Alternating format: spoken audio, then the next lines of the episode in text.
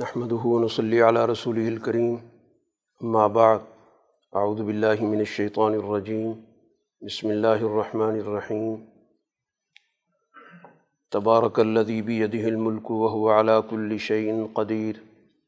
الذي خلق الموت والحياة ليبلوكم أيكم أحسن عملا.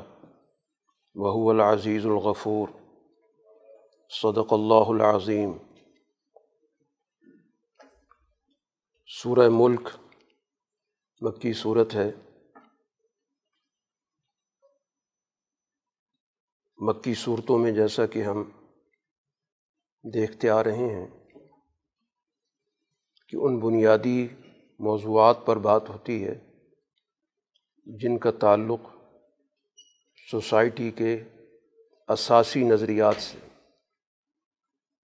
ایسے بنیادی نظریات جن پر معاشرے کے تمام شعبوں کو استوار کرنا مقصود ہوتا ہے اور ان بنیادی نظریات میں توحید کا نظریہ اور اعمال کے مقافات کا نظریہ، یہ دو بڑے اہم بنیادی نظریات ہیں جن سے گویا قرآن معاشرے کا دیگر معاشروں سے فرق واضح ہوتا ہے۔ سورہ کا آغاز اسی توحید کے بنیادی نظریے سے کیا گیا۔ تبارک الزیب یدہ الملک، وہ ذات بابرکت ہے جس کے اختیار میں، جس کے قبضے میں حکمرانی ہے۔ تو گویا سوسائٹی کے اندر اصل حکمرانی، بادشاہت، اختیارات وہ اللہ کی ذات کے پاس ہے۔ اب اس دنیا میں جو بھی انسانی نظام ہوگا، وہ بادشاہت کے درجے میں یا ان معنوں میں کہ تمام اختیارات کسی ایک فرد کے پاس ہوں یا کسی گروہ کے پاس ہوں اور وہ ہر سیاہ سفید کا مالک بن جائے، تو یہ تصور واضح طور پر اس توحید کے نظریے سے متصادم ہے۔ اس لیے دنیا کے اندر انبیاء علیہ الصلاۃ والسلام نے حکومت کے لیے جو سوچ اور نظریہ دیا، اس کو خلافت کہا جاتا۔ تو خلافت کا مطلب ہوتا ہے کسی کی نمائندگی کرنا۔ گویا اس کے پاس اپنے ذاتی اختیارات نہیں ہوتے یا ثوابدیدی اختیارات نہیں ہوتے۔ اس کو جس دائرے کے اندر اختیارات دیے جاتے ہیں، وہ پابند ہوتا ہے کہ اسی دائرے کے اندر رہے۔ اور پھر وہ باقاعدہ جواب دہ ہوتا ہے، اس سے پوچھ گچھ ہوتی ہے۔ اور اگر وہ حدود سے تجاوز کرے تو ایسی صورت میں اس کا محاسبہ بھی ہوتا ہے۔ تو اس وجہ سے قرآن نے اس بین الاقوامی نظام کے قیام کے لیے، جو قرآن کا اصل مقصود ہے، کہ ایک بین الاقوامی معاشرہ قائم کیا جائے، تو اس کے لیے یہ اساسی نظریے کے طور پر اس چیز کو یہاں متعارف کرایا ہے کہ تمام اختیارات، حکومت، بادشاہت، وہ صرف ایک ذات کے پاس اور بابرکت ہونے کا مطلب یہ ہے کہ اس کا جو دائرہ ہے، یہ دائرہ کسی بھی صورت میں اس کو محدود نہیں کیا جا سکتا۔ اس میں پھیلاؤ تو ہے، جتنی بھی دنیا کے اندر نت نئی چیزیں وجود میں آتی رہیں گی، ان پر اللہ تعالیٰ کا وہ اختیار ظاہری طور پر بھی دنیا کے سامنے قائم ہوتا چلا جائے گا۔ اور وہ ذات ہر چیز پر قدرت بھی رکھتی ہے۔ تو اس کو اپنے اختیارات کے لیے کسی سے رجوع کرنے کی ضرورت نہیں ہے۔ یا وہ اپنے اختیارات کے اندر محدود نہیں ہے۔ وہ تمام اختیارات کا خود منبع ہے۔ اس لیے ہر چیز پر اس کی قدرت موجود ہے۔ پھر دنیا کے اندر انسانوں کے حوالے سے اس چیز کا ذکر کیا گیا کہ اس نے موت و حیات کو پیدا کیا۔ اب یہ دو کیفیات ہیں۔ اس انسان کی۔ یوں تو تمام جانداروں کی دونوں کیفیات ہوتی ہیں، لیکن یہاں چونکہ اصل مقصود انسانی معاشرہ ہے، تو اس لیے اس سے مراد انسانی زندگی کے حوالے سے دونوں پہلو، جس کو ہم عروج و زوال بھی کہہ سکتے ہیں، یا اسی طرح خود انسانی زندگی میں، حیات کی صورت میں انسان دونوں طرح کی کیفیات سے گزرتا ہے۔ ایک اس کی بیداری کی کیفیت ہوتی ہے اور ایک اس کی سونے کی کیفیت ہوتی ہے۔ تو یہ نمونہ ہے اصل میں اسی موت و حیات کو سمجھانے کے لیے۔ تو اب یہ چیزیں کس لیے رکھی گئیں؟ لیبلوکم ایوکم احسن عملہ تاکہ اس چیز کو دیکھا جائے، پرکھا جائے، آزمایا جائے کہ اس مد و جذر سے کون شخص صحیح معنوں میں استفادہ کرتا ہے کہ ہر روز ہر انسان اس چیز کو دیکھتا ہے۔ کہ دن نکلتا ہے اور پھر دن زوال سے گزرتا ہوا غروب ہو جاتا ہے اور پھر اس کے بعد رات چھا جاتی ہے۔ تو تمام سرگرمیاں جو دن میں جاری ہوتی ہیں، وہ ایک وقت تک جا کر ختم ہو جاتی ہیں۔ تو یہ گویا دنیا کے اندر ہر روز کا ایک عمل چل رہا ہے۔ اور اسی کے نتیجے میں انسان اس دنیا میں اپنے اعمال کا بھی جائزہ لیتا ہے۔ جو بھی سوسائٹی کے اندر کام کرنے والے لوگ ہیں، وہ ہر روز اپنا حساب و کتاب بھی کرتے ہیں۔ کہ آج ہم نے کیا کھویا، کیا پایا، کتنا کامیابی کے ساتھ ہم نے دن گزارا، کیا ناکامی دیکھی۔ تو اسی طرح اس کو مکمل طور پر ایک فلسفہ زندگی بنانے کی ضرورت ہے کہ اس چیز کو دیکھا جائے کہ ہماری زندگی کے اندر جو بہتر اعمال ہیں، جو انسانی فائدے کے اعمال ہیں، جو اللہ کی رضا کے اعمال ہیں، ان کا دائرہ وسیع ہوتا جا رہا ہے یا اس کے برعکس صورت حال ہے۔ تو اس لحاظ سے گویا اللہ تعالیٰ کی اس قدرت کا اور اس کی صفات کا یہاں پر تعارف کرایا گیا اور خاص طور پر قرآن بار بار اس چیز کی طرف توجہ دلاتا ہے کہ اس دنیا کے اندر ایک وہ نظام ہے جس میں انسان کا براہ راست عمل دخل نہیں ہے، جس کو ہم کائناتی نظام کہتے ہیں۔ جو انسان آسمانوں کی صورت میں، سورج چاند کی صورت میں یہ تکوینی نظام یا کائناتی نظام موجود ہے۔ تو اس کائناتی نظام کے اندر آپ کو ایک منظم اور ایک مربوط، ایک منصوبہ بند سسٹم نظر آتا ہے۔ تو یہ چیز گویا دلیل کے طور پہ قرآن اس کا ذکر کرتا ہے کہ جس طرح کائناتی نظام کے اندر ایک توازن ہے، ایک اعتدال ہے، ہر چیز اپنے دائرے میں کام کرتی ہے، کوئی کسی کے دائرے میں مداخلت نہیں کرتی وہاں پر کسی قسم کا کوئی ظلم موجود نہیں ہے۔ تو اسی طرح کا انسانی معاشرہ قائم کرنا یہ انبیاء علیہ الصلاۃ والسلام کا مقصد ہوتا۔ وہ اسی لیے آتے ہیں کہ دنیا میں اس توازن کو پیدا کریں جو سوسائٹی کی بقا اور اس کی ترقی کے لیے ضروری ہے۔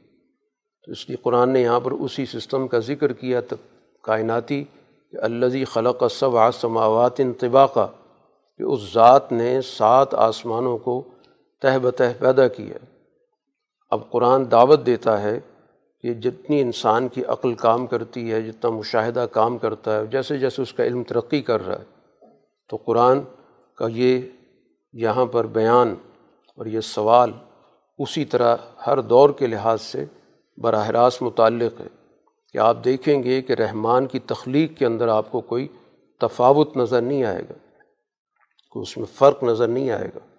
اس کے اندر آپ کو کوئی عدم توازن نظر نہیں آئے گا۔ اور قرآن کہتا ہے کہ دوبارہ نظر اٹھا کے دیکھو، بار بار نظر اٹھا کے دیکھو حل ترامن فطور، تمہیں کسی قسم کا کوئی ایسا وہاں پر جھول نظر آتا ہو، کوئی شگاف نظر آتا ہو کہ محسوس ہوتا ہو کہ یہاں پر کوئی چیز رہ گئی ہے یا یہاں پر کسی چیز کا اضافہ ہونا چاہیے تھا۔ تو بار بار اپنی نظر کو دوڑاؤ گے تو تمہاری نظر تھک ہار کے واپس آ جائے گی، اس کو کوئی چیز نہیں ملے گی۔ تو ایسا گویا کہ منظم، مربوط نظام موجود ہے جس کو انسانی مشاہدے کے لیے بھی پیش کر دیا گیا۔ اور اسی کے نتیجے میں گویا تم اپنی زندگیوں کا بھی جائزہ لے لو کہ تمہاری زندگیوں کے اندر کس قدر عدم توازن موجود ہے، کس قدر طبقاتیت موجود ہے، کس قدر گروہیت موجود ہے۔ اسی طرح آسمان دنیا کا پورے نظام کا ذکر کیا گیا کہ یوں سمجھیں کہ جیسے ایک عام آدمی جب اس کو دیکھتا ہے تو اس کو گویا ایک پوری ایک چھت محسوس ہوتی ہے جو مختلف قسم کے چراغوں کے ساتھ مزین ہے۔ تو قرآن کا اصل مقصود کسی علم پر گفتگو کرنا نہیں ہے کہ بہت علمی باریکیاں بیان کی جائیں کہ اصل آسمان کی کیا حقیقت ہے اور ان ستاروں کی اور ان کی کیا حقیقت ہے۔ قرآن تو چونکہ ایک عوامی انداز میں بات کرتا ہے تو اس لیے اس سوچ کو بھی ساتھ ساتھ لے کر چلتا ہے۔ قرآن کا مخاطب سوسائٹی کا ہر فرد ہے۔ تو اس لیے ایک عام شخص جس کا علم کی اتنی تفصیلات سے تعلق نہیں رکھتا، تو ظاہر ہے وہ تو اپنے مشاہدے کو پیش نظر رکھتا ہے۔ تو مشاہدے کے لحاظ سے اس کو محسوس ہوتا ہے جیسے بہت سارے یہاں پر جگمگ کرتے چراغ موجود ہیں۔ تو یہ سارا کا سارا سسٹم قرآن حکیم نے یہاں پر ذکر کیا اور اس کے بعد پھر قرآن نے اس کو مربوط کیا اس بات سے کہ اس دنیا کے اندر جو اللہ تعالیٰ کے اس نظام کو جو انبیاء لے کر آتے ہیں، وہ بھی سوسائٹی کے اندر توازن کے قیام کے لیے ہوتا ہے۔ لیکن جب اس کا انکار کر دیا جاتا ہے جٹلایا جاتا ہے، تو پھر اس کا انجام بہت سنگین ہوگا۔ اس لیے پھر قرآن اس نظریہ توحید کے ساتھ انسانی اعمال کی جزا اور سزا مقافات کے نظام کو بھی جوڑ دیتا ہے۔ کہ پھر مقافات کے نظام کو ضرور ذہن میں رکھو۔ انسانی زندگی کو اللہ تعالیٰ نے بے مقصد اور بیکار نہیں پیدا کی، اس کو نتائج کے ساتھ جوڑا ہے کہ یہ ساری انسانی زندگی باقاعدہ ایک مقصد رکھتی ہے اور اس مقصد کے مطابق اس کے طے شدہ نتائج ہیں جو اعمال سے جڑے ہوئے ہیں۔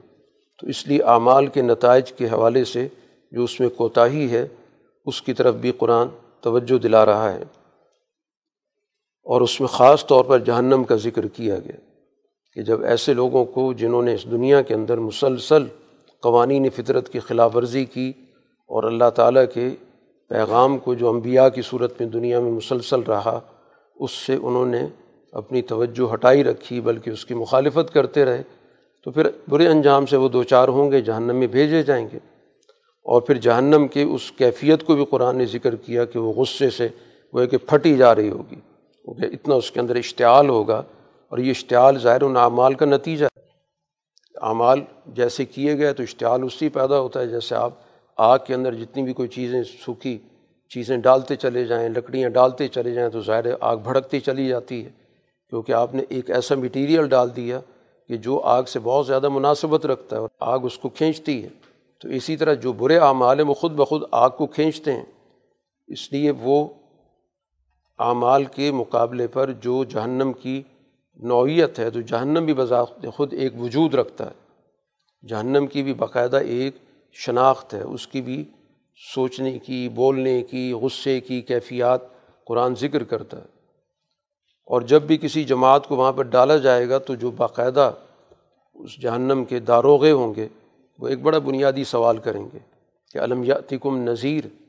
کہ کیا تم لوگوں کے پاس نذیر نہیں آئے جو تمہیں بتاتے کہ تمہارے اعمال کے نتائج کیا نکلیں گے؟ تو وہ کہیں گے بالکل آئے تھے، لیکن ہم نے تو جھٹلایا تھا ان کو۔ اور ہم نے تو یہ کہا تھا، آپ پہ تو کوئی چیز اللہ کی طرف سے نازل نہیں ہوئی، اور آپ سارے بھٹکے ہوئے لوگ ہیں۔ اور اس موقع پر پھر وہ اپنی ان صلاحیتوں کے غلط استعمال پر یا استعمال نہ کرنے پر افسوس کا اظہار کریں گے کہ لو کنہ نسما او ناقل و ما کنہ فی اصحاب صحیر کہ انسانی عمل کے لیے، سوچنے کے لیے نتائج کے اخذ کے لیے دو بڑے بنیادی ذرائع ہیں۔ ایک ذریعہ یہ ہوتا ہے کہ آدمی کسی صاحب علم سے جا کے معلومات حاصل کرتا ہے، جس کو ہم سماعی علم کہتے ہیں، ہم سنتے ہیں، کسی سے جا کے پتہ کر لیتے ہیں۔ جس شعبے کا ہمیں نہیں پتہ ہوتا، ہم اس شعبے کے ماہر سے جا کے معلومات لیتے ہیں۔ اور پھر اس کی معلومات پر اعتماد کر کے ہم دنیا کے اندر کام کرتے ہیں۔ تو یہ انسانی زندگی کا بڑا ایک طے شدہ ضابطہ ہے۔ پوری انسانی زندگی اسی بنیاد پر چل رہی ہے۔ کہ ہم بہت ساری معلومات ان لوگوں سے جا کے حاصل کرتے ہیں جو اس شعبے کے لوگ ہوتے ہیں۔ تو اس لیے وہ کہہ رہے ہوں گے کہ کاش ہم جا کے ایسے لوگوں کی بات سنتے جو ہمیں بار بار تنبی کرتے رہے، سمجھاتے رہے، لیکن ہم ان کی بات نہیں سنی۔ یا کم سے کم ہم اپنی عقل استعمال کرتے۔ اللہ تعالیٰ نے ہر انسان کو اتنی عقل ضرور دی ہے کہ وہ اس نتیجے پر پہنچتا ہے کہ یہ پورا کا پورا جو سسٹم چل رہا ہے، یہ از خود وجود میں نہیں آ گیا اس کے پیچھے کوئی نہ کوئی طاقت موجود ہے۔ تو یہ تو ہر انسان اس چیز کو سمجھتا ہے کہ کوئی نہ کوئی ایسا عمل موجود ہے اس کے پیچھے جو اس کو پورا ریگولیٹ کرتا ہے، اس کو پورا ضابطے میں لے کر آتا ہے۔ کیونکہ اتنا منظم نظام از خود نہیں چل سکتا۔ کسی بھی وقت ظاہر ہے کہ اس نظام کے اندر خرابی بھی پیدا ہو سکتی ہے، لیکن ایسا نہیں ہوتا۔ تو اب یہ عقل کی بات عقل اتنی انسان کی ضرور رہنمائی کرتی ہے اس پورے کائناتی نظام کو کوئی نہ کوئی طاقت چلا رہی ہے، اس کو ریگولیٹ کر رہی ہے۔ اب چاہے اس کو اس کا نام نہ آئے، یہ تو ہو سکتا ہے کہ اس ذات کو کے نام سے نہ پہچان سکے، لیکن یہ تصور تو ہر انسان کے اندر موجود ہے کہ اس سسٹم کو چلانے والی کوئی کئی طاقتیں ہو نہیں سکتی۔ کیونکہ ایک عام عقل کی بات ہے کہ اتنی صدیوں سے ایک متوازن نظام اتنی طاقتوں کے ساتھ نہیں چل سکتا، کیونکہ طاقتوں میں مفادات کا جھگڑا ہو جاتا ہے، کبھی کوئی کسی پہ چڑھائی کر دیتا ہے، لیکن کبھی بھی ہم نے اس سسٹم کے اندر کوئی ایسی خرابی نہیں دیکھی۔ تو اس سے پتہ چلتا ہے کہ وہاں پر یونٹی ہے، ایک سسٹم کو چلانے کی ایک ہی طاقت ہے۔ تو اب یہ جو توحید کا تصور ہے، یہ اللہ نے ہر انسان کی فطرت کے اندر رکھا ہوا ہے۔ اب باقی توحید کے تقاضے کیا ہوتے ہیں، تفصیلات کیا ہوتی ہیں، وہ آ کے ظاہر نبی آ کے بتاتا ہے۔ کہ توحید کا تقاضا عبادت ہے، اس کے سامنے جھکنا ہے اور جو بھی تفصیلات جس کو ہم شریعت کہتے ہیں۔ تو وہ تفصیلات تو ظاہر شریعت ہمیں بتاتی ہے، لیکن اس سے پہلے ہر انسان کے اندر اللہ تعالیٰ نے اتنی اہلیت رکھی ہوئی ہے کہ وہ اس بنیادی تصور کو پا لیتا ہے کہ اس دنیا کے پورے سسٹم کے پیچھے ایک کوئی بہدانی قوت موجود ہے جو سارے سسٹم کو چلا رہی ہے۔ تو بہرحال اس موقع پر وہ اپنی اس کمزوری کا یا اس بے توجہی کا واضح طور پر اظہار کریں گے کہ کاش ہم باتوں کو سنتے یا ہم خود غور و فکر کرتے تو آج جہنمیوں میں شامل نہ ہوتے۔ تو اس طرح گویا وہ اپنے جرم کا اعتراف کر لیں گے۔ تو جب جرم کا اعتراف ہوگا تو پھر ظاہر بات سزا تو ملے گی۔ اب اس کے مقابلے پر جو دوسری جماعت قرآن حکیم نے کہا کہ وہ اپنے رب کو اس نے آنکھوں سے تو نہیں دیکھا لیکن اس رب کی موجودگی اس کے ذہن کے اندر، دل کے اندر، فطرت کے اندر پائی جاتی ہے۔ اس کو دل کے اندر ایک احساس موجود ہے کہ اس کائنات کو اور مجھے اور پورے معاشرے کو چلانے والی، پالنے والی، اس کے لیے وسائل مہیا کرنے والی ایک برتر ذات موجود ہے۔ اور پھر اس برتر ذات کے تصور کے ساتھ یہ تصور بھی جڑ جاتا ہے کہ اس نے اس کے سامنے جواب دہ ہونا ہے۔ اس کے سامنے میری پوچھ گچھ ہوگی۔ تو اس لیے وہ بن دے کے اپنے رب سے اس کے دل کے اندر ایک خشیت موجود ہوتی۔ تو ایسی جو جماعت ہے، ان کے لیے بہت بڑا اجر ہے۔ تو اس طرح گویا کہ دو جماعتوں کا قرآن نے تعارف کرایا اور اسی کے ساتھ ساتھ یہاں پر قرآن حکیم نے اللہ تعالیٰ کی صفات کا بھی ذکر کیا۔ بہت ساری صفات کا ظاہر قرآن توجہ دلاتا ہے اور خاص طور پر وہ صفات جن سے براہ راست انسانی معاشرہ مستفید ہو رہا تھا۔ چنانچہ قرآن نے یہاں پر ذکر کیا ہو الزی جال القم الارض ضلول فمشوفی مناقب ہا وکلو مر رزق اس نے تمہارے لیے زمین کو اس طرح تابع کر دیا، تمہارے قابو میں کر دیا کہ اب تم اس کے اندر راستے بنا کے چلو، کہ اس سے ظاہر ہے کہ انسانوں کی آمد رفت کی بہت سارے راستے وجود میں آ گئے۔ تو یہ گویا کہ زمین کے اندر اللہ نے یہ صلاحیت رکھی کہ اس سے انسان اپنے مختلف جگہوں کے راستے نکال لیتا ہے۔ ایسی دھات کے ساتھ یا ایسی مٹیریل کے ساتھ اس کو نہیں بنایا کہ جس پہ جس کا پر انسان کا رہنا یا چلنا پھرنا مشکل ہو جائے۔ اور دوسرا پھر اس کے اندر اللہ تعالیٰ نے انسانی رزق کے وسائل بھی رکھ دی کہ اسی سے انسان کا رزق نکل رہا ہے۔ خوراک کی صورت میں، لباس کی صورت میں، جو بھی انسانی ضروریات ہیں، ان کا سب سے بڑا منبع یہی زمین ہے۔ تو اس لیے کہا کلو مر رزق اس کے اندر جو کچھ اللہ تعالیٰ نے انسانی ضروریات کی جتنے بھی وسائل رکھے ان سے استفادہ کرو، کھاؤ۔ وہ الہ نشور پھر لوٹ کے ادھر ہی آنا ہے تم نے۔ تو اس طرح گویا اس صورح کے اندر دونوں بنیادی جو تصورات ہیں، توحید کا اور اسی طرح آخرت پر ایمان کے حوالے سے ان کو وضاحت کے ساتھ بیان کیا گیا۔ اور صورت کا اختتام بھی اسی بنیادی سوال پر کیا گیا کہ قل ارائی تم ان اسبہ ماؤ کم غوراً میاتی کم بما امعین کہ پانی سے انسان فائدہ اٹھاتا ہے۔ پینے کا پانی پینے کے لیے بھی استعمال کرتا ہے۔ اور ظاہر زندگی کا ایک بڑا عنصر پانی سے چل رہا ہے۔ سارا اس کا جتنا بھی زراعت کا نظام ہے، وہ پانی سے چلتا ہے اور پھر زراعت سے اس کی ساری ضروریات نکل رہی ہیں۔ تو اب یہ بتاؤ کہ یہ پانی جو بڑی آسانی سے تمہیں دستیاب ہے، اگر کسی وقت یہ پانی بالکل ہی تہ میں چلا جائے، تو اب بتاؤ کون ہے اس دنیا کے اندر، کون سی طاقت ہے کہ جو اس پانی کو دریافت کر کے لائے گی۔ ظاہر کسی کے پاس بھی یہ وسائل موجود نہیں ہیں۔ جب پانی غائب ہو گیا، بہت ہی نیچے چلا گیا، تو ظاہر ہے کہ وہ چیز انسان کی دسترس سے بسا اوقات باہر ہو جاتی اسی کو ہم قحط سالی کہتے ہیں کہ وہاں کے لوگوں کے لیے پانی کی رسائی ناممکن ہو گئی۔ اس لیے آبادیاں ایک جگہ سے دوسری جگہ منتقل ہو جاتی ہیں۔ ان کا سارا سسٹم زراعت کا ختم ہو جاتا ہے۔ آبادی کا وجود وہاں سے ختم ہو جاتا ہے۔ یا تو قحط کا شکار ہو جاتے ہیں۔ یا ان کو وہاں سے نکلنا پڑتا ہے۔ تو اب اسی چیز پر غور کر لو کہ تم ان ضروریات سے اور اپنی ان آسائشات سے کتنی آسانی سے فائدہ اٹھا رہے ہو کہ تمہارے پاس پانی وافر مقدار میں میسر ہے۔ اور ظاہر یہ قدرت کا عطیہ ہے۔ انسانی محنتوں سے تو وجود میں نہیں آتا کہ اتنی بڑی مقدار وجود میں آئے کہ جو انسان کے ہر قسم کی ضروریات اس پانی سے پوری ہو جائیں۔ تو اب یہی پانی اگر انسان کی زندگی سے نکل جائے تو اس کی ساری زندگی ختم ہو جائے گی۔ تو اب اسی پر انسان غور کر لے۔ اس لیے قرآن نے بہت ہی ایک بنیادی سوال رکھا کہ اب یہ بتاؤ کہ اگر یہ پانی تمہارے ہاتھ سے نکل جائے، بالکل ہی نیچے جا کے تہ میں چلا جائے، تمہاری رسائی سے دور ہو جائے، اب کون سی ذات ہے جو دوبارہ اس پانی کو لے کر آئے گی اور پانی جو ہے وہ بہنے لگے گا، ابلنے لگے گا؟ تو ظاہر اللہ کے علاوہ تو کوئی اور ذات موجود نہیں ہے کہ جو تمہارے تمام تر وسائل کے باوجود یہ قدرت تو کسی کے پاس نہیں کہ پانی کی تخلیق شروع کر دے۔ تو پانی تو ظاہر قدرتی چیز ہے جو اللہ تعالیٰ کی طرف سے دی جاتی ہے۔ اب تخلیق کرو گے بھی تو کتنی کرو گے؟ اس سے پورے معاشرے کو چلانا، پوری آبادی کو چلانا اور اتنی بڑی آبادی دنیا کے اندر موجود ہے، ان سب کو پانی مصنوعی طریقے سے مہیا کرنا ظاہر ہے کہ یہ انسان کے بس سے باہر ہے۔ ہمیشہ قدرتی وسائل سے انسان فائدہ اٹھا کر پھر اس سے مزید چیزیں بنا لیتا ہے۔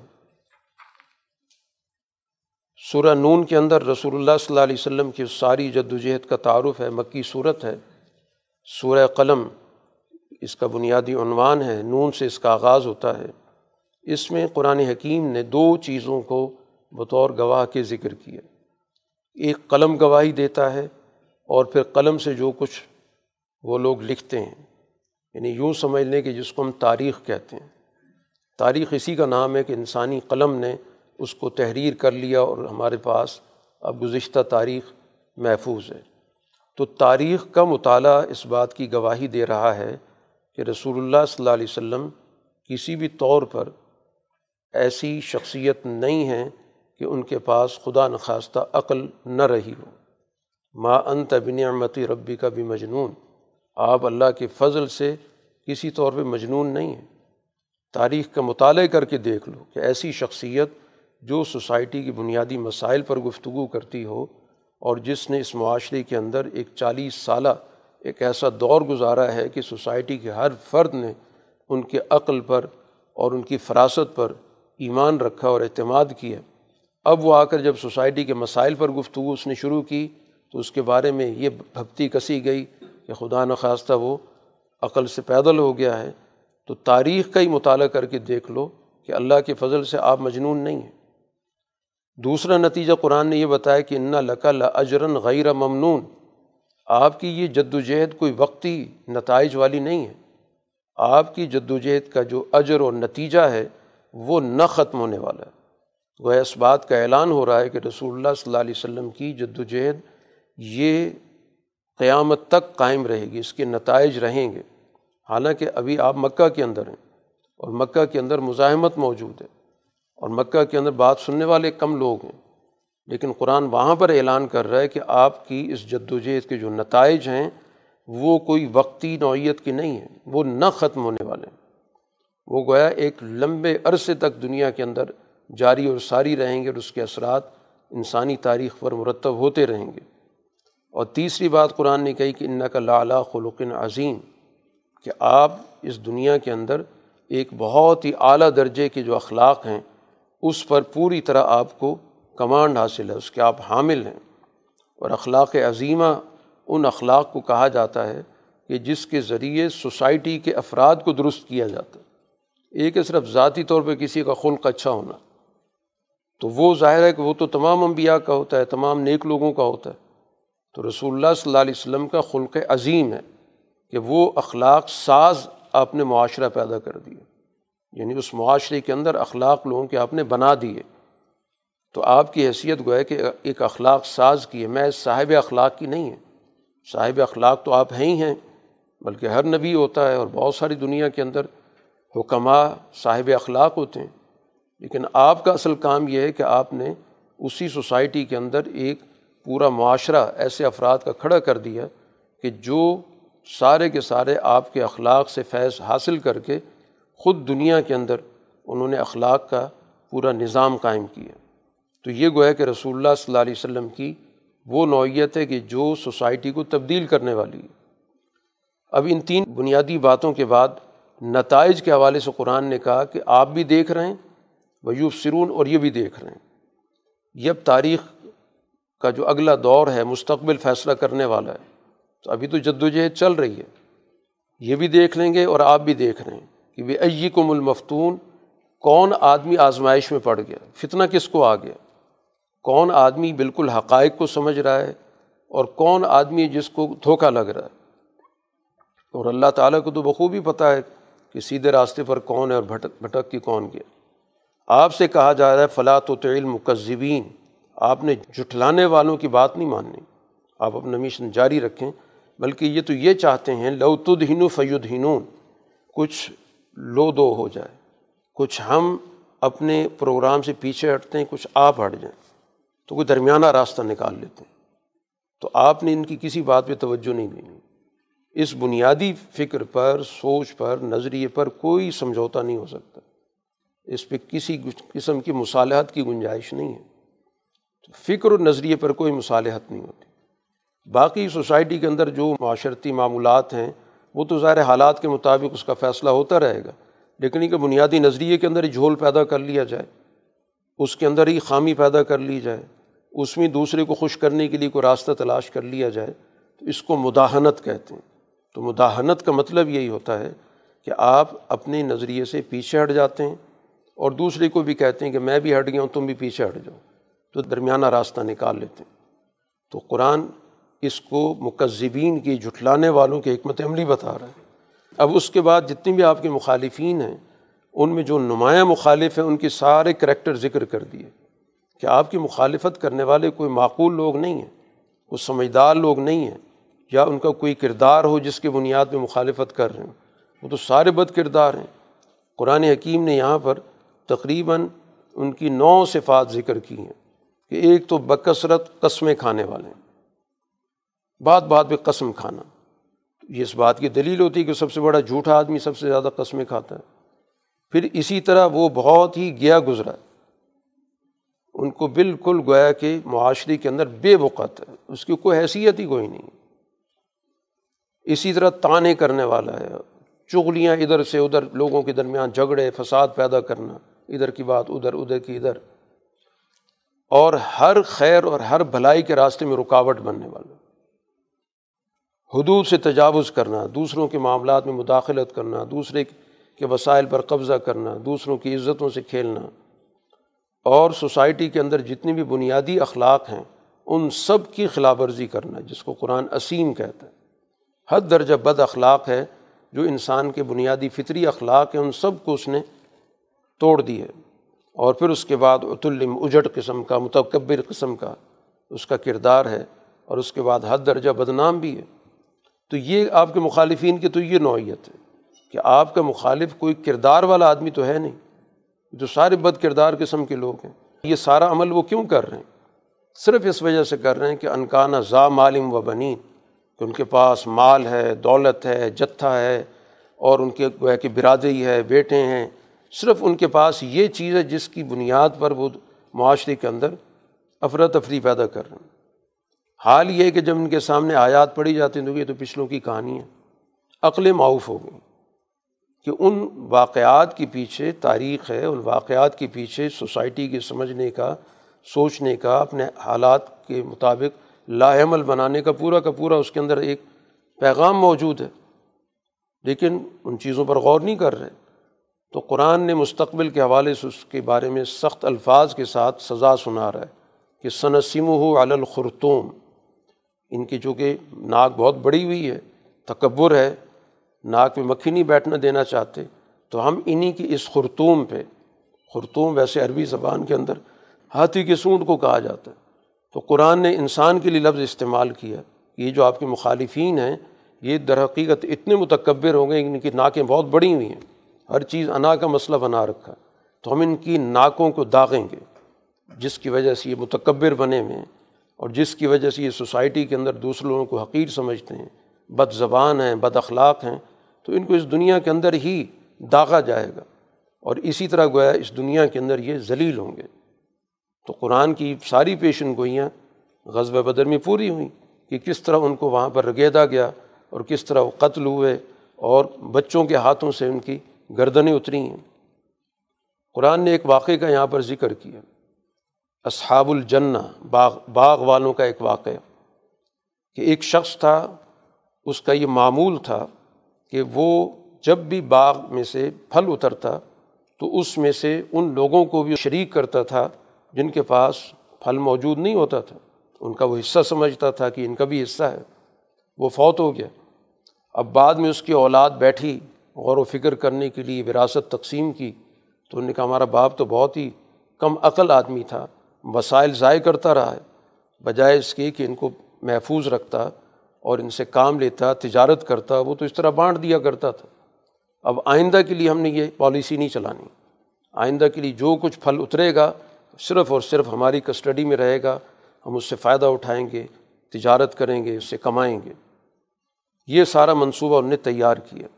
جب پھل کا وقت آ گیا تو قرآن ذکر کرتا ہے کہ وہ صبح صبح اٹھتے ہیں اور آہستہ آہستہ آپس میں باتیں کر رہے ہیں کہ کہیں کسی کو پتہ نہ چل جائے کہ ہم باغ کی طرف جا رہے ہیں، کیونکہ جب بھی پھل اترتا تھا تو ساری ضرورت مند پھل لینے کے لیے پہنچ جاتے تھے باغ میں۔ تو اس لیے باتیں نہ کرو، بہت آہستہ آہستہ آپس میں باتیں کر رہے تھے تاکہ کسی کو پتہ نہ چل جائے، ورنہ پتہ چل جائے گا تو وہ بھی پہنچ جائیں گے، کیونکہ ان کی تو عادت بنی ہوئی ہے۔ تو اس طرح گویا کہ بہت ہی اپنے طور پر سوچا سمجھا ایک منصوبہ تیار کیا۔ لیکن اللہ تعالیٰ نے اسی رات اس باغ پر ایک بگولا بھیج دیا۔ ایک آندھی کی شکل میں بگولا آیا جس نے سارے باغ کو تباہ کر دی۔ اب جب یہ صبح صبح وہاں پہنچتے ہیں تو وہاں تو کوئی چیز موجود نہیں تھی۔ پہلے تو یہ سمجھے کہ شاید راستہ بھول گئے۔ انا لذالون کہ ہم شاید راستہ بھٹک گئے۔ لیکن جب کچھ دیر وہاں پر ان نے غور کیا تو کہا کہ نہیں۔ جگہ تو یہی ہے۔ بل نحن محرومون، ہم تو محروم ہو گئے۔ پھر ان نے آپس میں ایک دوسرے کو کہنا، سننا شروع کر دیا کہ جو ان میں کچھ نسبتاً زیادہ سمجھدار آدمی تھا، اس نے کہا کہ میں نے تم کو پہلے بھی کہا تھا کہ جو نقصان ہے، وہ اللہ تعالیٰ سے تعلق نہیں رکھتا، ہم خود اس کے مجرم ہیں۔ ہم غلط فیصلہ کر رہے تھے۔ پھر جا کے انہوں نے اعتراف کیا، سبحان ربینہ انا کنہ ظالمین۔ کہ یہ جو کچھ ہوا ہم خود اس کے ذمہ دار ہیں کہ اللہ تعالیٰ کے اس میں کسی درجے میں کوئی ایسا معاملہ نہیں کہ اس نے ہمارے ساتھ کوئی زیادتی کی ہو۔ تو اس موقع پہ انہوں نے جا کے اعتراف کیا کہ ہم نے غلط سوچا تھا اور ہم نے کمزور لوگوں کو، مستحق لوگوں کو محروم کرنے کی سوچ اختیار کی تھی۔ اللہ تعالیٰ نے ہمیں محروم کر دی اس کے بعد گویا کہ انہیں کی قرآن یہاں پر اعترافات کا ذکر کرتا ہے، یا ویلنا انا کنہ تعین ہم نے حدود سے تجاوز کیا۔ ہم نے سرکشی اختیار کی، ہم نے اس قانون کو توڑا۔ تو آئندہ کے لیے گویا پھر انہوں نے اس بات کا عزم ظاہر کیا کہ اب ہم اپنے اس روش سے پیچھے ہٹ رہے ہیں اور آئندہ کے لیے ہم اس بات سے توبہ کر رہے ہیں۔ ہم اسی پرانے طرز عمل کو جاری رکھیں گے کہ جو ضرورت مندوں کا اس میں حق بنتا ہے، ان کو ملنا چاہیے، ان کا حق ہے۔ تو اللہ تعالیٰ سے پھر توقع رکھی، امید رکھی کہ اللہ تعالیٰ ہو سکتا ہے کہ ہمیں اس سے بہتر باغ عطا کر دے۔ ہم اللہ تعالیٰ کی طرف رجوع کرنے والے ہیں۔ قرآن اس واقعے کا ذکر کر کے کہتا ہے کزال العذاب عذاب دنیا میں اسی طرح آتے ہوتے ہیں۔ یہ عذاب کی شکل تھی کہ ان کو ان کے وسائل سے محروم کر دیا گیا۔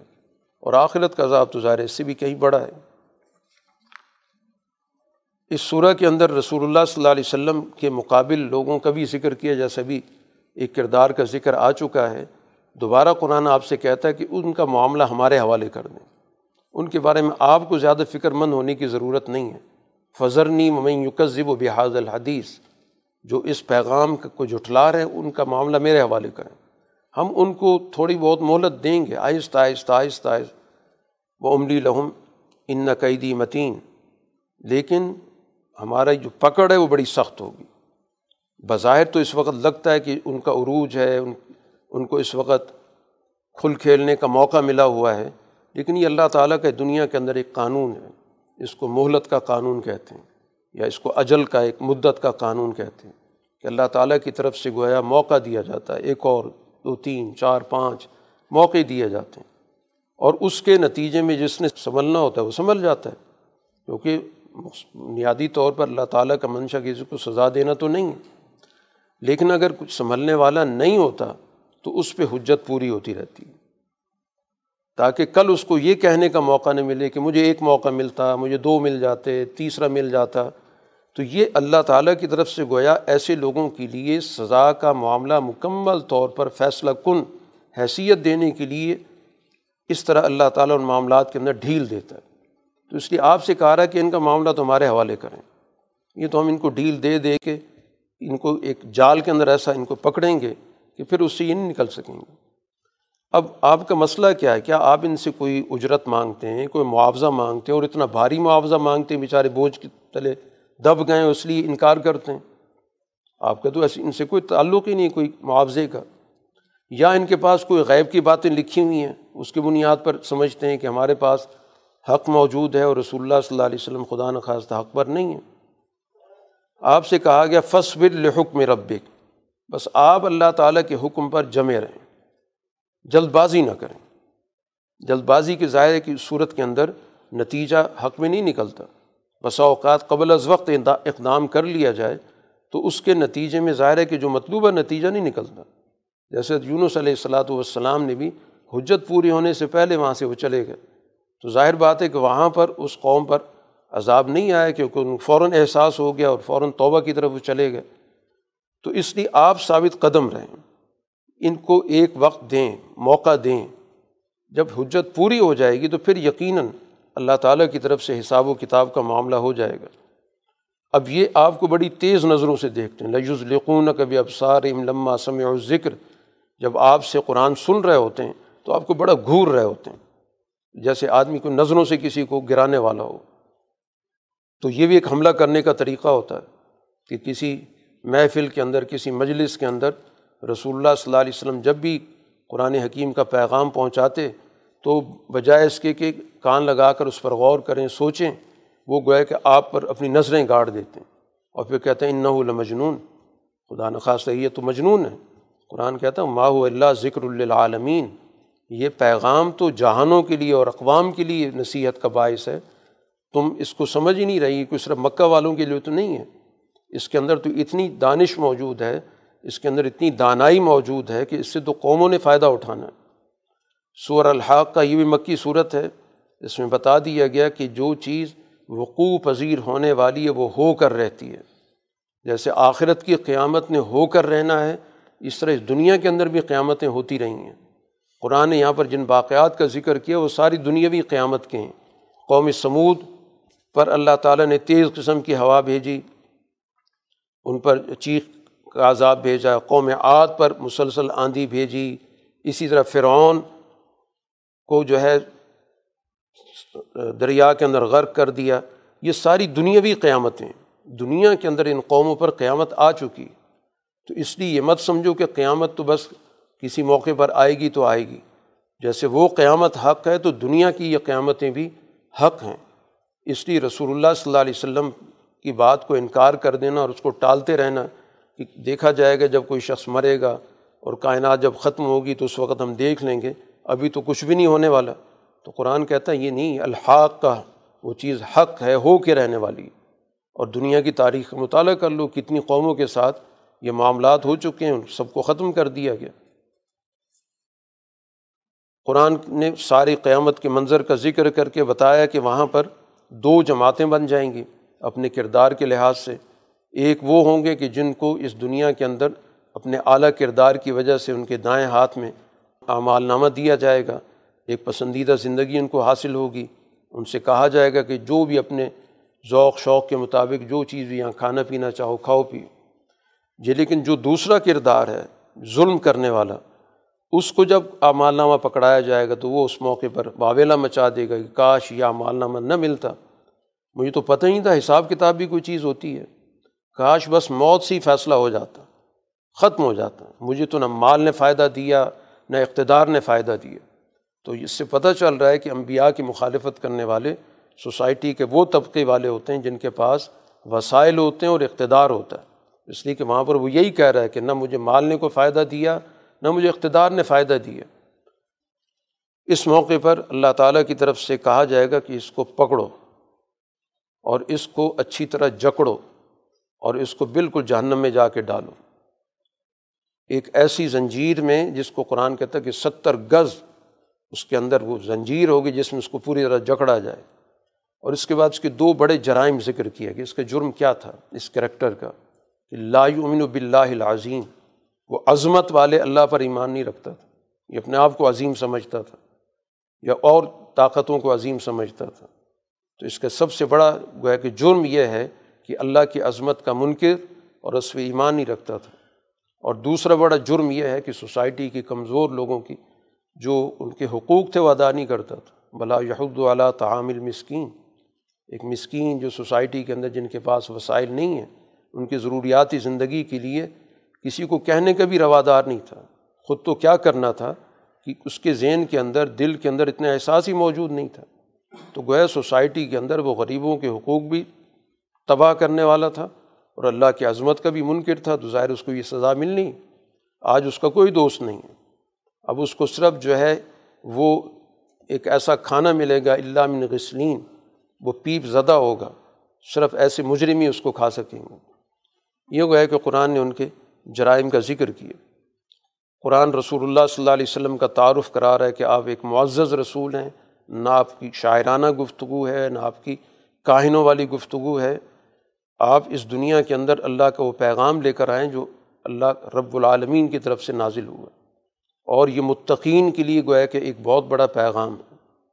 ہمیں پتہ ہے کہ یہ جٹلانے والے ہیں اور یہی پیغام ان پر حسرت بنے گا۔ یہ پیغام تو حق الیقین ہے۔ یعنی ایسے یقین کے سب سے اعلیٰ درجے پر ہے کہ انسان کے نہ صرف مشاہدے کی بات، تجربے کی بات، وہ چیزیں جس کا انسان کسی صورت میں انکار ہی نہیں کر سکتا۔ یہ یقین کا سب سے اعلیٰ مرتبہ ہوتا ہے، جو مشاہدے سے بھی آگے کا ہوتا ہے۔ کہ جیسے انسان کسی چیز کو دیکھنے کے بعد اس کو باقاعدہ ٹٹولتا ہے، اس کے ساتھ اس کا تعلق بن جاتا ہے، اس کو محسوس ہو جاتا ہے کہ یہ واقعی چیز وہی ہے، تو اس کو حق الیقین کہا جاتا ہے۔ سورہ معارج، یہ بھی مکی صورت ہے۔ اس کے اندر بھی قرآن حکیم نے اس عذاب کا ذکر کیا جو ہو کر رہے گا۔ لل کافرین اللہ صلاح داف ہے کفار کی طرف سے اس کا دفاع نہیں ہو سکتا، اس کو نہیں ہٹا سکتے۔ کیونکہ وہ اللہ کی طرف سے ہے۔ من اللہ ذیل معارج وہ اللہ کی ذات کیا ہے؟ وہ تو دنیا کے اندر اس کا بنیادی طور پر پیغام ہی یہی ہے کہ وہ مختلف اقوام کو عروج دیتی۔ اللہ تعالیٰ کا تو اس دنیا کے اندر انسانیت کو پیدا کرنے کا مقصد ہی یہی تھا کہ یہ انسانیت عروج کی طرف جائے۔ ہر لحاظ سے اس کی صلاحیتیں ترقی کریں۔ تو اللہ تعالیٰ گویا کہ بہت سارے عروجوں والا ہے۔ اب یہ رسول اللہ صلی اللہ علیہ وسلم سے کہا جا رہا ہے کہ اس وقت آپ کا کام یہی ہے کہ فصبر صبرن جمیلا، پوری ہمت کے ساتھ اپنے مشن پر قائم رہیں، مشکلات جو بھی آ رہے ہیں ان کا سامنا کریں۔ اور جو نتائج ہیں یہ سمجھتے ہیں کہ بہت دور کی بات ہے، کوئی مرے گا تو پھر جا کے اس کو کوئی سزا ہوگی۔ منرا ہو قریبا ہم ان نتائج کو بہت قریب دیکھ رہے ہیں۔ کہ وہ نتائج تو اس دنیا کے اندر ظاہر ہو گئے۔ کہ وہی مکہ سے مدینہ پہنچیں اس کے بعد ظاہر ہے کہ نتائج کا نظام شروع ہو گیا۔ باقی قیامت کے روز تو یقیناً اس سے بڑا ہولناک انجام ہوگا۔ وہاں پر تو یہ سارے رشتے ناطے قرآن نے ذکر کیا کہ سب ختم ہو جائیں گے۔ وہ قریبی رشتے جن کے لیے انسان اس دنیا کے اندر بہت کچھ کرتا رہتا ہے، وہ سارے رشتے ناطے اس کے کسی کام نہیں آئیں گے۔ یہاں پر ایک انسانی کردار کا ایک مجموعی طور پر ذکر کیا گیا۔ ان الانسان خلق حلوہ جو انسان کی جو بنیادی طور پر اس کی جو خلقت ہے وہ بہت جلد آپے سے باہر ہو جاتا ہے۔ بہت جلد اپنا دل توڑ کے بیٹھ جاتا ہے یا بہت جلد مشتعل ہو جاتا ہے۔ یہ اس کی کیفیت ہے۔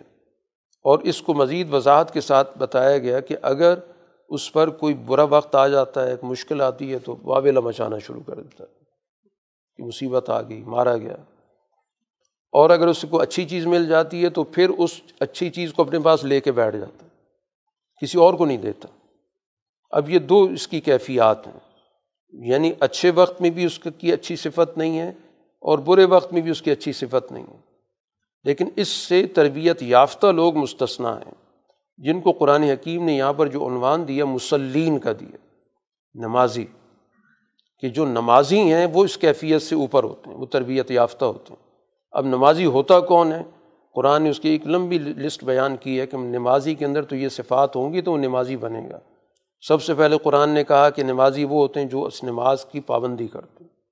یعنی کہ کبھی پڑھی، کبھی چھوڑ دی، دوام ہمیش کی اس پہ اختیار کرتے ہیں۔ دوسری صفت یہ کہ اپنے مال کے اندر متعین حق ضرورت مندوں کا، وہ سمجھتے ہیں کہ ہمیں حق دینا ہے۔ میرے پاس جو کچھ ہے، صرف میرا نہیں ہے، بلکہ دیگر لوگوں کا میرے پاس حق آ چکا ہے۔ اب یہ میں نے حق حقدار کو پہنچانا ہے۔ یہ نمازی کی صفات قرآن بیان کر رہا ہے۔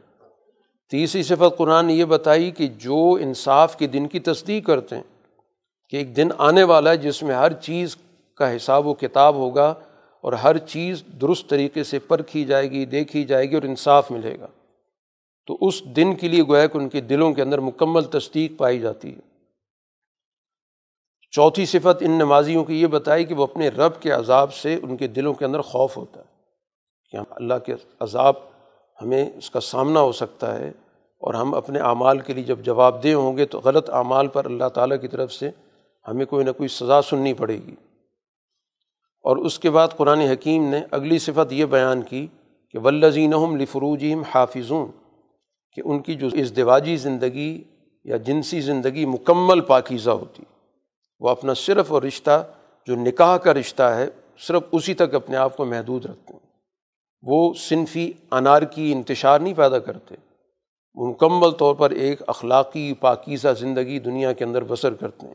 یہ ساری صفات قرآن نمازیوں کی بیان کر رہے ہیں۔ اور اگلی صفت بیان کی، ہم لمانات ہم واحدہم راعون۔ امانتوں کا اور معاہدوں کا پوری طرح خیال رکھتے ہیں۔ کیونکہ جتنے بھی انسانی تعلقات ہیں دنیا کے اندر وہ ساری امانتیں ہیں یا معاہدے ہیں۔ انسان سوسائٹی کے اندر جس سے بھی ملتا ہے یا جس شعبے میں بھی کام کرتا ہے، چاہے وہ بازار جائے، چاہے حکومت کے ایوان میں جائے، چاہے وہ اپنے معاشرتی تعلقات کے حوالے سے جائے، خاندانی مسائل کے اندر کردار ادا کرے، یہ سارا کا سارا جو تعلق اور رشتہ ناتا جو بھی بنتا ہے، یہ سارا کا سارا امانت پہ کھڑا ہے یا معاہدے پہ کھڑا ہے۔ تو اپنی امانتوں کا بھی جو ان کی ذمہ داری اس کو پورا کرتے ہیں۔ جو ان کے ذمے دوسروں کے حقوق آ گئے وہ ادا کر رہے ہوتے ہیں، جو ان کی ذمہ داری ہیں اس کو پورا کر رہے ہوتے ہیں۔ اور ہر فرد کے ساتھ ان کا جو بھی معاہدہ وجود میں آ چکا ہے، فطری معاہدات میں ہر انسان جڑا ہوا ہے، تو ان سارے معاہدات کو وہ پورا کرتے ہیں۔ تو یہ نمازیوں کی صفات ذکر کی گئیں اور ولزین ہم بھی شہادات ہم قائمون، وہ اپنی گواہیوں پہ قائم ہوتے ہیں۔ جو بات جیسی دیکھی، ویسی ہی بیان کی۔ جھوٹی گواہیاں نہیں دیتے۔ ایسا بھی نہیں کہ گواہی کو چھپا کے بیٹھ جائیں۔ تو نہ جھوٹی گواہی دیتے ہیں، نہ سچی گواہی کو چھپا کے جو سچ بات ہے، حقیقت بات ہے، اس کو زبان پر لاتے ہیں، بیان کرتے ہیں۔ اور آخری بات پھر قرآن نے نماز پر مکمل کی کہ نماز کا پوری طرح خیال رکھتے ہیں کہ اس کے حقوق کیا ہیں، کس موقع پہ ادا کرنی چاہیے، کس طریقے سے ادا کرنی چاہیے، کن تصورات کے ساتھ ادا کرنی چاہیے، ذہن کے اندر کیا اللہ تعالیٰ کے سامنے پیش ہونے کا تصور ہے، یہ ساری چیزیں ان کے اندر موجود ہیں۔ تو یہ وہ ہیں جن کو نمازی کہا جاتا ہے۔ تو نمازی صرف اس ایک عمل کا نام نہیں ہے، اس کا تعلق پورے سسٹم سے معاشرت بھی اس کے اندر آ رہی ہے، اس کے اندر اخلاق بھی آ رہے ہیں، باہمی تعلقات بھی آ رہے ہیں، معیشت بھی آ رہی ہے۔ ساری چیزوں کو کہ نماز در حقیقت انسان کے اندر ان اعلیٰ اخلاق کی تربیت کرتی ہے۔ پھر جا کے اس کو نمازی کہا جائے گا۔ قرآن حکیم کی اگلی صورت ہے سورہ نو یہ بھی مکی صورت ہے۔ نو علیہ السلاۃ والسلام کی دعوت کا قرآن نے یہاں تعارف کرایا۔ اور اصل رسول اللہ صلی اللہ علیہ وسلم کو مکہ کے حالات میں یہ بتانا مقصود ہے کہ آپ سے پہلے ایک بہت طویل جد و جہد نو علیہ السلاۃ والسلام کی رہی اور کس طرح انہیں جد و جہد کی، تو یہ در حقیقت اگلے دور کے لوگوں کے لیے ایک بہت بڑے حوصلے کا سامان ہے کہ انہوں نے آ کر سب سے پہلے قوم سے وہی انظار کی بات کی۔ اپنی قوم کو خبردار کیا کہ جس راستے پر چل رہے ہو یہ عذاب کا راستہ ہے۔ اور میں تم کو اس سے پہلے بتا رہا ہوں کہ تمہیں ناکامی ملے گی، تم تباہی کی طرف جا رہے ہو۔ یہی رسول اللہ صلی اللہ علیہ وسلم کہتے رہے۔ نو علیہ السلاۃ والسلام نے انی لکم نذیر المبین میں تو بعض الفاظ میں تمہیں خبردار کر رہا ہوں۔ اور پیغام کیا ہے کہ اللہ کی بندگی کرو، تقوی اختیار کرو، میری بات مانو۔ تو اللہ تعالیٰ تمہارے ان کوتاہیوں کو بخش دے گا۔ جو بھی تمہاری زندگی کے اندر آج تک خرابیاں موجود ہیں، اگر آج بھی اپنا قبلہ درست کر لو، تو اللہ تعالیٰ کی طرف سے یہ ضمانت موجود ہے کہ وہ پچھلی کسی چیز کا حساب کتاب بھی نہیں کرے گا۔ اور جو بھی تمہارا ایک وقت مقرر ہے، اس وقت تک تمہیں اس دنیا کے اندر کردار ادا کرنے کا موقع دے گا۔ اب نو علیہ السلاۃ والسلام نے اپنی جو دعوت ہے، وہ ہر لحاظ سے جتنی بھی دعوت کی شکلیں ہو سکتی تھیں وہ ساری کیں یہاں پر باقاعدہ اللہ تعالیٰ سے اب یہ بات کر رہے ہیں، جب بالکل انتہا ہو گئی تو اللہ کے سامنے پوری ایک اپنی عرض پیش کر رہے ہیں کہ میں نے تو اپنی طرف سے کوئی کمی نہیں رکھی۔ میں نے اپنی قوم کو راتوں کے وقت بھی دعوت دی، دن کے وقت بھی دعوت دی۔ اور جتنی بھی میں نے دعوت دی، ان کے اندر اتنا ہی زیادہ بھاگنے کا عمل تھا۔ جتنا میں ان کے پیچھے گیا ہوں سمجھانے کے لیے، یہ اتنی بدکیں اتنے بھاگیں تو جب بھی میں نے ان کو پکارا ہے، مقصد میرا کیا تھا کہ تو ان کے گناہوں کو بخش دے۔ تو ہوتا کیا تھا کہ انگلیاں کانوں میں ڈال لیتے تھے۔ اور اپنے چہروں کے آگے کپڑا ڈال لیتے تھے۔ تو گویا، میں نے اپنی طرف سے جو بھی ممکنہ ذرائع تھے، وہ میں نے سارے استعمال کیے۔ لیکن ان لوگوں نے انتہائی ڈٹائی سے کام کیا۔ اور اس پر اصرار بھی کیا۔ تکبر وس تکبر استقبارہ اصل مرض ان کا یہ ہے کہ یہ اپنے آپ کو بہت کچھ بڑا سمجھتے ہیں اور دوسروں کو حقیر سمجھنا۔ جیسے قرآن دوسری جگہوں پہ ذکر بھی کر چکا ہے کہ نو ہم آپ پر ایمان لے کر آئیں جبکہ آپ کے پیروکار تو بہت ہی کمزور قسم کے اور کمی قسم کے لوگ ہیں رضیل قسم کے لوگ ہیں۔ یہ تکبر کی سوچ ہے۔ نو علیہ السلام کہتے ہیں، میں نے پھر ان کو بلند آواز سے ہی پکارا۔ الل اعلان اور میں نے ان کے ساتھ خفیہ بھی بات کی، تنہائی میں بھی جا کے بات کی۔ جو بھی طریقہ ہو سکتا تھا کہ مجمع عام میں گفتگو کی یا بلند آواز سے بات کرنی تھی یا آہستگی سے بات کرنی تھی، جو بھی ممکنہ چیزیں تھیں وہ میں نے ساری استعمال کی۔ اور پیغام کیا تھا کہ اللہ سے استغفار کرو۔ اور استغفار ظاہر ایک بڑی بنیادی چیز ہے کہ اپنے پچھلے نظام کو ترک کرو۔ پچھلے عقائد کو ترک کرو اور ایک نئی زندگی کا آغاز کرو۔ یعنی صرف یہ نہیں کہ کلمہ زبان سے کہہ دو استغفر اللہ، کیونکہ اس کے جو نتائج بتا رہے ہیں نو علیہ السلاۃ والسلام، وہ نتائج سے پتہ چل رہا ہے کہ استغفار کا مطلب ایک بہت ہی جامع تصور پر اپنی زندگی استوار کرنا ہے، کہ اپنی پچھلی ساری زندگی سے نکل کر، کٹ کر، ایک نئی زندگی کا آغاز کرنا ہے۔ اور پچھلی زندگی سے بالکل لا تعلقی اختیار کرنا، بلکہ اس زندگی کے حوالے سے دل کے اندر ایک احساس کا ہونا کہ ہم نے ایک غلط راستہ چنا ہوا تھا۔ تو اب اس کے قرآن نے نتائج بتائے نو علیہ السلاۃ والسلام کی زبانی کہ ایک تو سوسائٹی کے اندر اس وقت جو قحط سالی ہے وہ ختم ہوگی اب ظاہر قحط سالی کے ختم کرنے کے لیے ضروری ہے کہ اپنا سارا کا سارا معاشرہ بدلو، اپنے اخلاق بدلو، اپنا نظام بدلو تو استغفار در حقیقت پورے کے پورے معاشرے کو، اپنے اخلاق کو، اپنی زندگی کو بدلنے کا نام ہوتا ہے۔ تو کلمت اس کی نمائندگی کرتا ہے، جس کو مستغفر اللہ زبان سے کہتے ہیں۔ وہ تو گویا کہ ایک نمائندہ جملہ ہے۔ جیسے ہم لا الہ الا اللہ کا جملہ زبان سے ادا کرتے ہیں، تو اس کی تو پوری ایک حقیقت ہے اس کے پیچھے۔ تو محض کلمے کے الفاظ کہنے سے نہیں، بلکہ اس کو اوڑھنا، بچھونا، بنانا، زندگی کا نصب العین بنانا نتائج تو اس سے پیدا ہوتے ہیں۔ تو انہوں نے کہا کہ اس سے موسلا دھار بارش ہوگی، تمہارا قحط ختم ہو جائے گا۔ جمدد کم ام والم و بنین، اور تمہارے مال کے اندر ترقی ہوگی۔ جو تمہاری اس وقت نسل رک گئی ہے، تو اس نسل کے اندر بھی اضافہ ہوگا، آبادی بھی تمہاری بڑھے گی۔ وہ جالکم جنات، باغات بھی ہوں گے۔ ظاہر ہے کہ جب بارش ہوگی، تو باغ نئے سرے سے تر و تازہ ہو جائیں گے۔ وہ جالکم انہارا اور تمہاری نہروں کا نظام چل پڑے گا۔ اب یہ ساری چیزیں استغفار کے ساتھ جوڑی ہیں تو اب اسی سے اندازہ کر لیں کہ استغفار کی حقیقت اپنے سارے طور طریقے بدلنے کا نام ہوتا ہے۔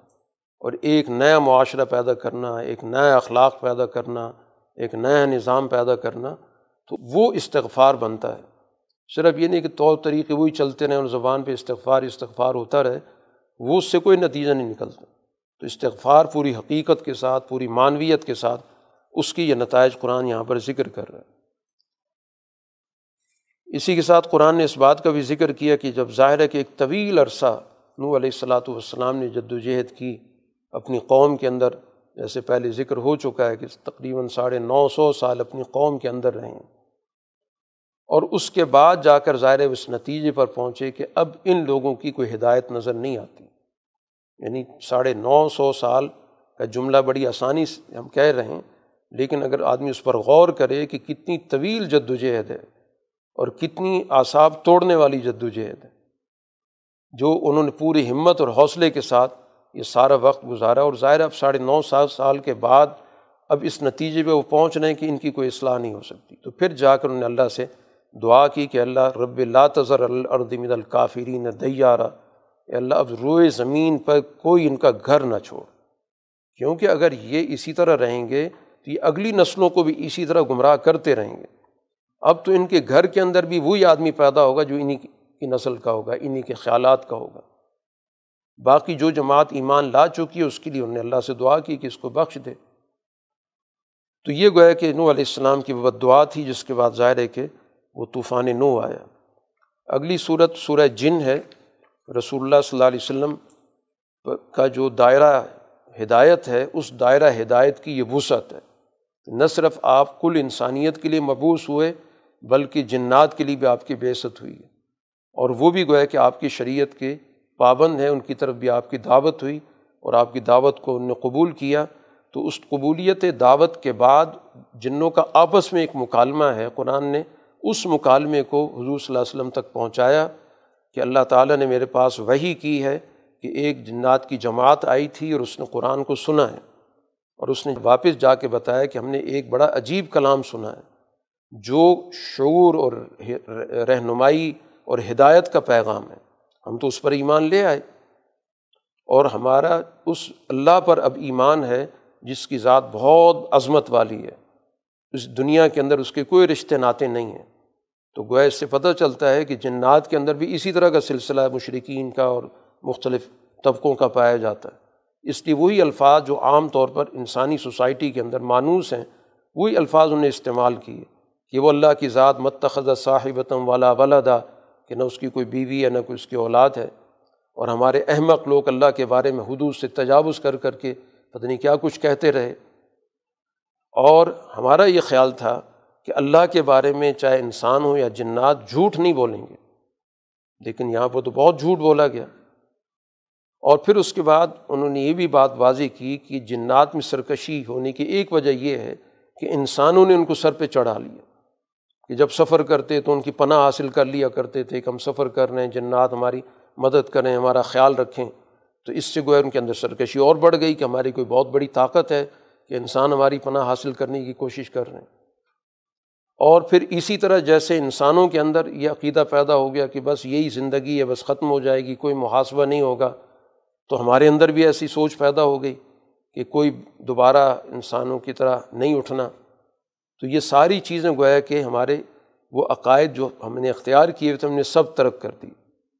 اب یہ دلچسپی کیوں پیدا ہوئی؟ اس کی بھی انہوں نے وجہ بتائی کہ اصل بات یہ ہے کہ ہماری رسائی آسمان دنیا تک ہوتی تھی۔ تو پہلے ہم وہاں سے کوئی نہ کوئی بات اڑتی اڑتی ہمیں پتہ چل جاتی تھی۔ لیکن اب ہم جب اوپر گئے تو ہم نے دیکھا بڑا سخت قسم کا پہرا لگا ہوا ہے۔ اور جب بھی کوئی آگے نکلنے کی کوشش کرتا ہے تو اس کو باقاعدہ وہاں سے بھگایا جاتا ہے۔ اور اس پہ شہاب چھوڑے جاتے ہیں۔ تو اس وجہ سے گویا کہ ہمارا خیال ہوا کہ دنیا کے اندر کوئی بہت بڑا واقعہ ہو گیا۔ تو اس کا گویا کہ انہوں نے ذکر کیا کہ پہلے ہماری جگہیں بنی ہوئی تھیں، وہاں جا کے بیٹھ جاتے تھے اور کوئی نہ کوئی بات ہمیں کان پڑ جاتی تھی۔ کیونکہ اللہ تعالیٰ کا جو نظام ہے اوپر فیصلہ کرنے کا، تو جب وہ بڑے درجے کے فرشتوں کے فیصلے، نچلے درجے کے فرشتوں کو ملتے تھے، تو اب یہ فرشتے جن کا کام دنیا کے اندر نظام چلانا ہوتا ہے، عمل درآمد کرانا ہوتا ہے، وہ آپس میں انہیں چیزوں پر گفتگو کرتے ہوئے چلتے تھے۔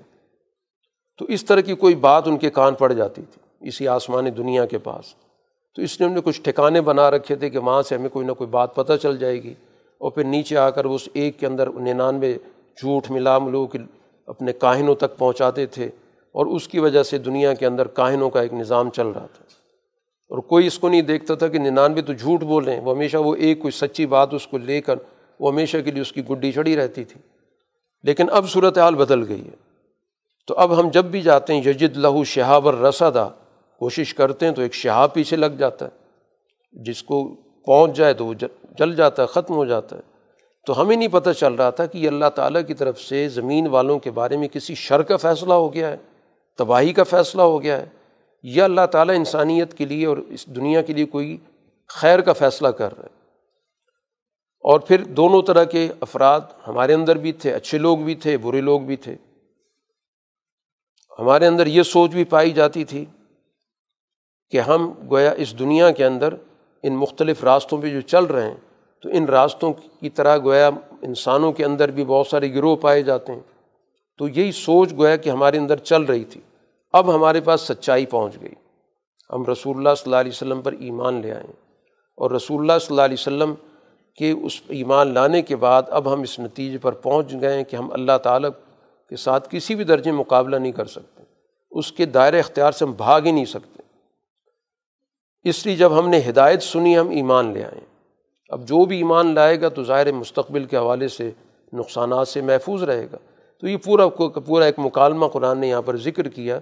اور بتانا مقصود یہ کہ رسول اللہ صلی اللہ علیہ وسلم کی بے ست کے اندر کتنی ہمہ جہت پہلو موجود ہیں ہمہ گیریت موجود ہے، عالمگیریت موجود ہے کہ یہ مخلوق بھی گویا کہ رسول اللہ صلی اللہ علیہ وسلم پر ایمان لے آئی۔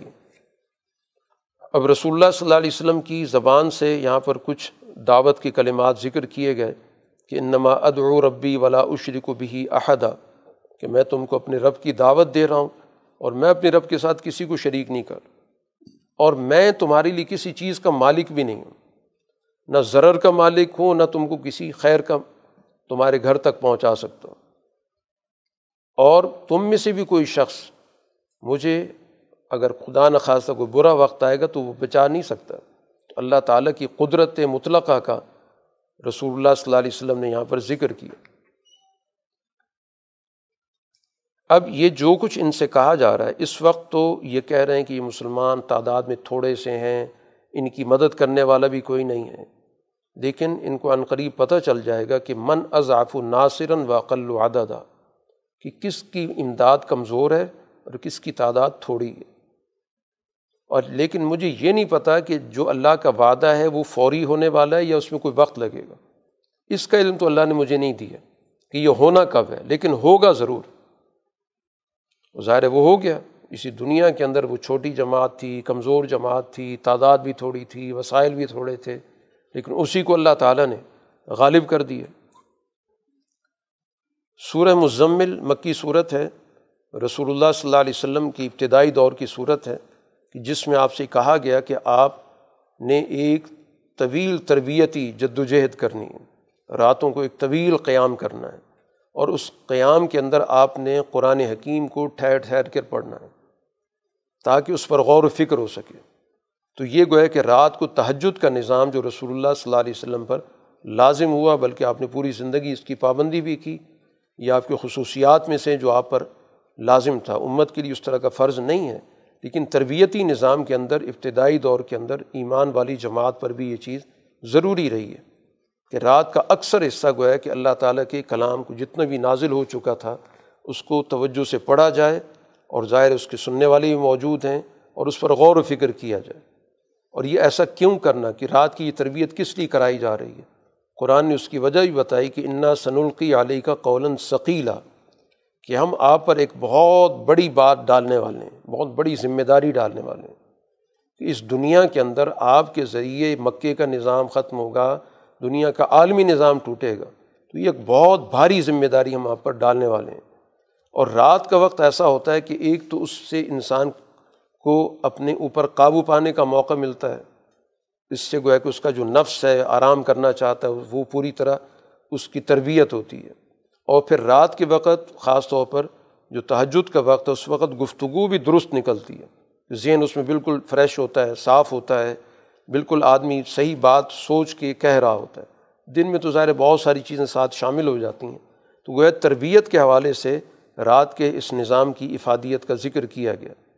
اب دن میں ایسا کیوں نہیں؟ کیونکہ دن میں آپ کا دوسرا کام بہت ہے۔ ان لقف ان نہاری سب ہن طویلا دن میں آپ کی اور مصروفیات زیادہ ہیں۔ ظاہر لوگوں سے ملنا ہے، ان کو دعوت دینی ہے۔ یہ ساری لوگوں کے ساتھ تعلقات کی جو نوعیت ہے، ساری دن کی مصروفیت تو اس میں صرف ہو رہی ہے۔ تو اب ظاہر تربیت کے لیے اور خاص طور پر ایمان لانے والی جماعت کی تربیت کے لیے آپ کے پاس جو سب سے زیادہ موزوں وقت تھا، وہ رات کا وقت تھا۔ تو اس لیے گویا کہ ایک تقسیم کار کر دی گئی۔ اب اس میں اب آپ اپنے رب کا نام لیں اور مکمل طور پر اللہ تعالیٰ کی طرف پوری جماعت کا اور آپ کا رجوع ہونا چاہیے۔ اب یہ کہ وہ ذات رب المشرق والمغرب۔ تو اب مشرق اور مغرب کا گویا کہ قرآن نے اللہ کی ربوبیت کے حوالے سے تعارف اسی نقطۂ نظر سے کرایا۔ کہ آپ کا جو پیغام ہے، اس کا دائرہ بہت وسیع ہے۔ مشرق سے مغرب تک۔ گویا پوری دنیا آپ کے اس نظام کی اور آپ کی اس کی فکر کی جو لانگاہ بنے گی، تو آپ کی فکر صرف جزیرت العرب کے لیے نہیں ہے۔ آپ کا دین عالمی ہے اور آپ کو منصب دیا گیا۔ اس لیے لا الہ الا ہو۔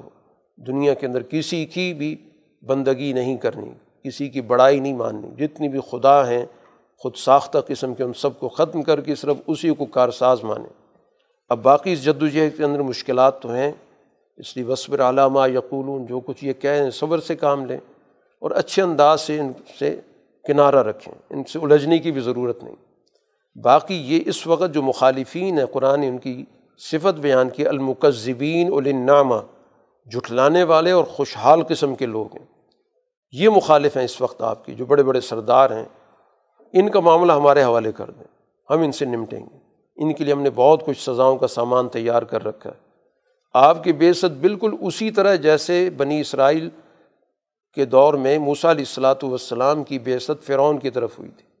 تو قرآن آپ کی اور رسول اللہ صلی اللہ علیہ وسلم کی اور حضرت موسیٰ کی اس مشن کی مناسبت کا ذکر کر رہے کہ آپ بھی اسی طرح آج کے دور کے فرعونوں کی طرف آئے ہیں۔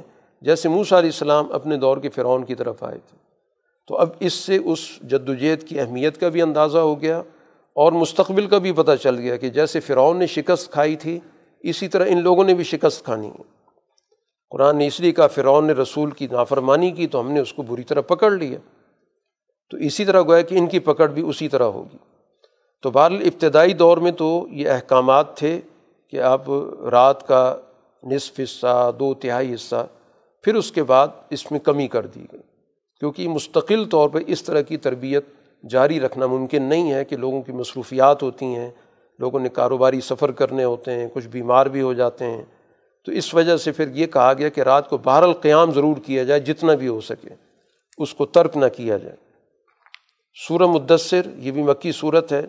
اس میں بھی رسول اللہ صلی اللہ علیہ وسلم کو انہیں ذمہ داریوں کے حوالے سے مخاطب کیا گیا کہ قوم فنظر کہ آپ اٹھ کھڑے ہوئیے، اب لوگوں کو واضح الفاظ میں خبردار کر دیں۔ گویا اب آپ کو یہ ذمہ داری دی جا رہی ہے کہ اب آپ نے اس پیغام کو لوگوں تک منتقل کرنا ہے۔ تو رسول اللہ صلی اللہ علیہ وسلم کا ایک دور جو بالکل ابتدا کا ہے، دو تین سال کا، اس میں آپ کی گفتگو صرف ان افراد تک تھی جو بہت ہی قریبی حلقے میں تھے۔ با اعتماد حلقہ کہہ لیں یا جو بہت قریبی عزیز، رشتہ دار، ان تک آپ کی بات لیکن اس کے بعد اب آپ سے کہا گیا کہ اب اس ابلاغ کو عام کر دیں۔ اور اب اس کے اندر جو چیزیں آپ کو بیان کی جا رہی ہیں، یہ وہ بنیادی چیزیں ہیں جن پر آپ اس پورے انسانی معاشرے کو بنانا چاہتے ہیں۔ جن کو انسانوں کے بنیادی اخلاق کہا جاتا ہے۔ چار بنیادی اخلاق جس کا امام شاہ ولی اللہ رحمۃ اللہ علیہ نے ذکر بھی کیا۔ وہ رب کا فکبر اپنے رب کی عظمت بیان کریں۔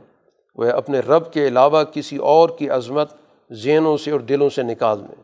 صرف اللہ کے سامنے جھکنے کا عمل، جس کو اخبات بھی کہا جاتا ہے۔ بس سیاب کا فتح اپنے کپڑوں کو پاک رکھیں۔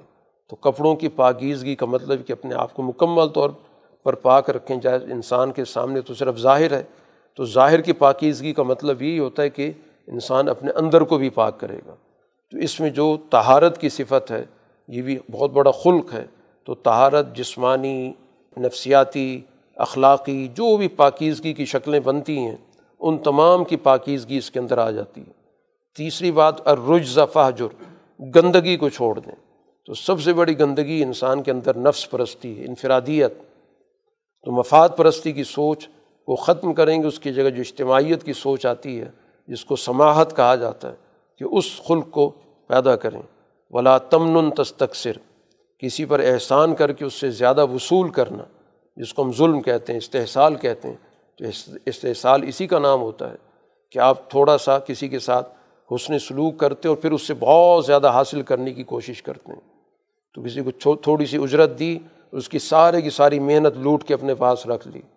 تو یہ گویا کہ ظلم کی سوچ ہے۔ تو اس کا مطلب ہے کہ عدل قائم کیا جائے۔ تو یہ بڑی بنیادی چیزیں جو رسول اللہ صلی اللہ علیہ وسلم کو مکی دور کے ابتدا میں بیان کی گئیں۔ اب اس مقصد کے لیے جد و جہد اس کے لیے استقامت کی ضرورت ہے۔ بڑی ربی کا فصبر اب جو منفی کردار ہے قرآن نے اس کا بھی ذکر کیا کہ ایک ایک, ایک ایسا شخص ہے کہ جو اکیلا ہے۔ اکیلا ہونے سے مراد یہ ہے کہ اس کے ظاہر ایک اکلوتا آدمی جب ہوتا ہے تو سارے خاندان کے وسائل اس کے ہاتھ میں آ جاتے ہیں اس کا کوئی شریک ہی نہیں ہوتا۔ تو اللہ نے اس کے پاس بہت زیادہ مال و دولت اس کو دے دی۔ پھر اس اس کے آگے بہت بڑی اس کی نسل پیدا ہو گئی اولاد پیدا ہو گئی پھر اولاد بھی وہ جو ہمیشہ نظروں کے سامنے رہتی ہے۔ ایک وہ اولاد ہوتی ہے جو انسان کی نظروں سے دور چلی جاتی ہے، لیکن وہ انسان کتنا خوش قسمت ہوتا ہے کہ اس کی جتنی بھی اولاد ہے، آٹھ دس اس کے بیٹے ہیں اور سارے کے سارے اس کے سامنے رہتے ہیں۔ اللہ تعالیٰ کہتا ہے کہ میں نے اس کے لیے سارے وسائل مہیا کیے، بڑی فراخی تھی، لیکن اس کے اندر اتنی حوث موجود ہے، کہتا اور بھی مجھے ملنا چاہیے۔ بجائے اس کے کہ ان انعامات کے نتیجے میں اس کے اندر کوئی احساس ذمہ داری پیدا ہوتا، اس کے اندر حوث بڑھتی چلی گئی۔ اور اس حوث بڑھنے کے نتیجے میں حضور صلی اللہ علیہ وسلم کی آیات کا آپ پر نازل ہونے والے احکام کا سب سے بڑا دشمن بنوں۔ تو گویا سوسائٹی کے اندر ایسا ہی طبقہ جس کے پاس کوئی وسائل زیادہ آ جاتے ہیں یا فراخی آ جاتی ہے ان کے پاس آسائش آ جاتی ہے، تو یہی طبقہ حق کے راستے میں سب سے بڑی رکاوٹ بنتا ہے۔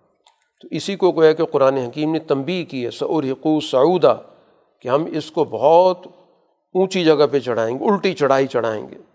یہ سزا کے طور پر ذکر کیا جا رہا ہے کہ ایک چڑھائی سیدھی ہوتی ہے کہ مزید ترقی ہو۔ یہ الٹی چڑھائی کا مطلب ہی کہ اس کا تنزل شروع ہو رہا ہے۔ اب یہ کردار جو بھی وہاں پر موجود تھا، قرآن نے اس کا پورا تجزیہ کیا۔ کسی فرد کی بات نہیں ہو رہی کہ ایک نفسیاتی کردار ہے کہ ان فکر و قدر وہ آپ کی بات سنتا ہے، پھر سوچتا ہے، اندازہ لگاتا ہے، پھر کہتا ہے یہ کوئی چند دن کی بات ہے، ان کی تو کوئی بات سنتا ہی نہیں۔ تو قرآن کہتا ہے فقوتیلا کئی فقدر تباہ ہو، دنیا کے حوالے سے بھی اس نے نہ ہے۔ قرآن کہتا ہے، ہم اس شخص کو سوسلی سقر، اس کو ہم جہنم میں ڈالیں گے۔ اور جہنم بھی ایسی ہے کہ اس کو کوئی چیز نہیں چھوڑے گی۔ بالکل اس کو تباہ کر ڈالے گی۔ رسول اللہ صلی اللہ علیہ وسلم پر جو وہی نازل ہوئی اس کے حوالے سے قرآن حکیم نے ایک عمومی اعلان کر دیا، لمن شاہ امن کم این یتقدم او یتاخر۔ اب جو چاہتا آگے بڑھے، جو چاہتا پیچھے ہٹ جائے۔ زبردستی کسی پر نہیں ہے۔ دعوت پوری طرح دے دی گئی، بات سمجھا دی گئی، اس کے بعد اختیار دیا ہوا ہے۔ اور ہر شخص اپنی کیے میں گرفتار ہے۔ جو جیسا کرے گا، نتائج وہی دیکھے گا۔ اب یہاں پر ایک مکالمہ ذکر کیا گیا۔ کہ مجرمین سے سوال و جواب ہوگا۔ جب سارے جہنم میں پہنچ جائیں گے، سزائیں ہو جائیں گی، تو اب ہر چیز تو روز روشن کی طرح واضح، تو روز روشن کی طرح واضح ہو گئی۔ اب ان سے پوچھا جائے گا کہ ما صلاح کا کم فی سقر۔ یہ بتاؤ کہ تمہیں کس چیز نے جہنم میں ڈالا؟ کیونکہ اب تو ہر چیز واضح ہو گئی۔ تو وہ اپنی چار باتیں بتائیں گے۔ سب سے پہلے بتائیں کہ لم نقو من المسلین ہم نماز پڑھنے والوں میں سے نہیں تھے۔ ہم اس جماعت کا حصہ نہیں بنے کہ جو اللہ سے تعلق جوڑنے والی تھی، جو خدا پرستی کی سوچ کے ساتھ اس کے سامنے کھڑی ہوتی تھی۔ دوسرا ہمارا جرم یہ لم نقن نتم المسکین۔ ہم ضرورت مندوں کی ضرورت نہیں پوری کرتے تھے اپنے تعیش کے اندر رہے۔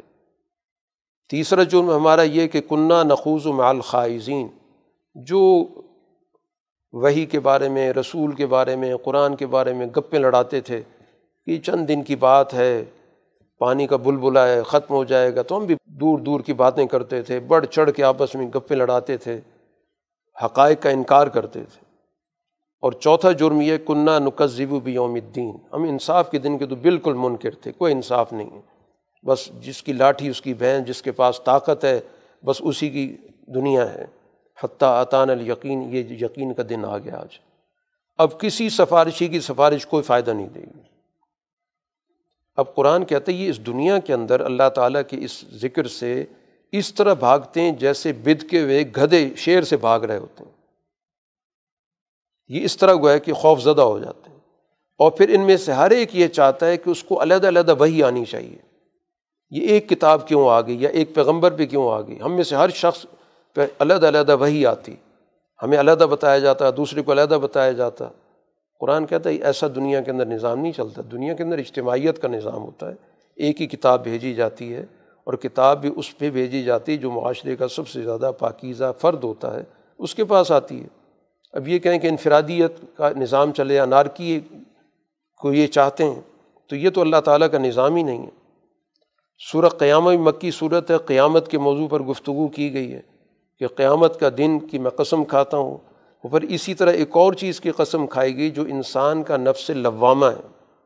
انسان کے اندر ایک ضمیر اللہ نے رکھا ہے جو اس کو مختلف چیزوں کے بارے میں آگاہ کرتا ہے۔ انسان سے کوتاہی ہو جاتی ہے لیکن وہ اندر سے ایک آواز آتی ہے، اس کو احساس ہوتا ہے کہ ایسا نہیں کرنا۔ اور اس ملامت کی وجہ سے پھر اس راستے سے وہ رکتا ہے۔ تو یہ انسان کا نفس بھی خود گواہ ہے۔ میں اس کی قسم کھا رہا ہوں۔ کوئی باہر کی چیز نہیں ہے۔ خود انسان کے اندر اللہ نے ایک ایسی صلاحیت رکھ دی ہے کہ اس کو خود محسوس ہوتا ہے کہ یہ کام غلط ہے۔ یہ میں نے صحیح بات نہیں کی یا میں نے اس طرز عمل صحیح اختیار نہیں کیا۔ تو اللہ تعالیٰ گو ہے کہ اس نفس کو بھی بطور گواہ کے پیش کر رہا ہے۔ اب انسان یہ سمجھتا ہے کہ وہ دنیا سے چلا جائے گا تو کوئی حساب کتاب نہیں ہوگا، وہ ہڈی ہڈی ہو جائے گا، کس نے پوچھنا ہے؟ قرآن کہتا ہے ہم قادر ہیں کہ تمہارے ایک ایک پور ٹھیک کر دیں۔ انگلیوں کا جو کونا ہوتا ہے پورے بھی ٹھیک کر دیں گے۔ ہڈیوں کے تو تم دور کی بات کر رہے ہو۔ تم کو مکمل طور پر جس طرح تم تھے اسی طرح ہم بنا دیں گے۔ اصل مسئلہ یہ ہے کہ انسان جو ہے وہ قانون توڑنا چاہتا ہے۔ وہ قانون پہ عمل نہیں کرنا چاہتا۔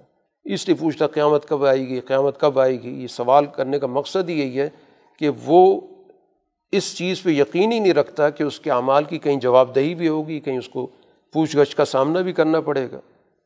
بہرحال یہ واقعات تو اس کے سامنے ہو کر رہیں گے۔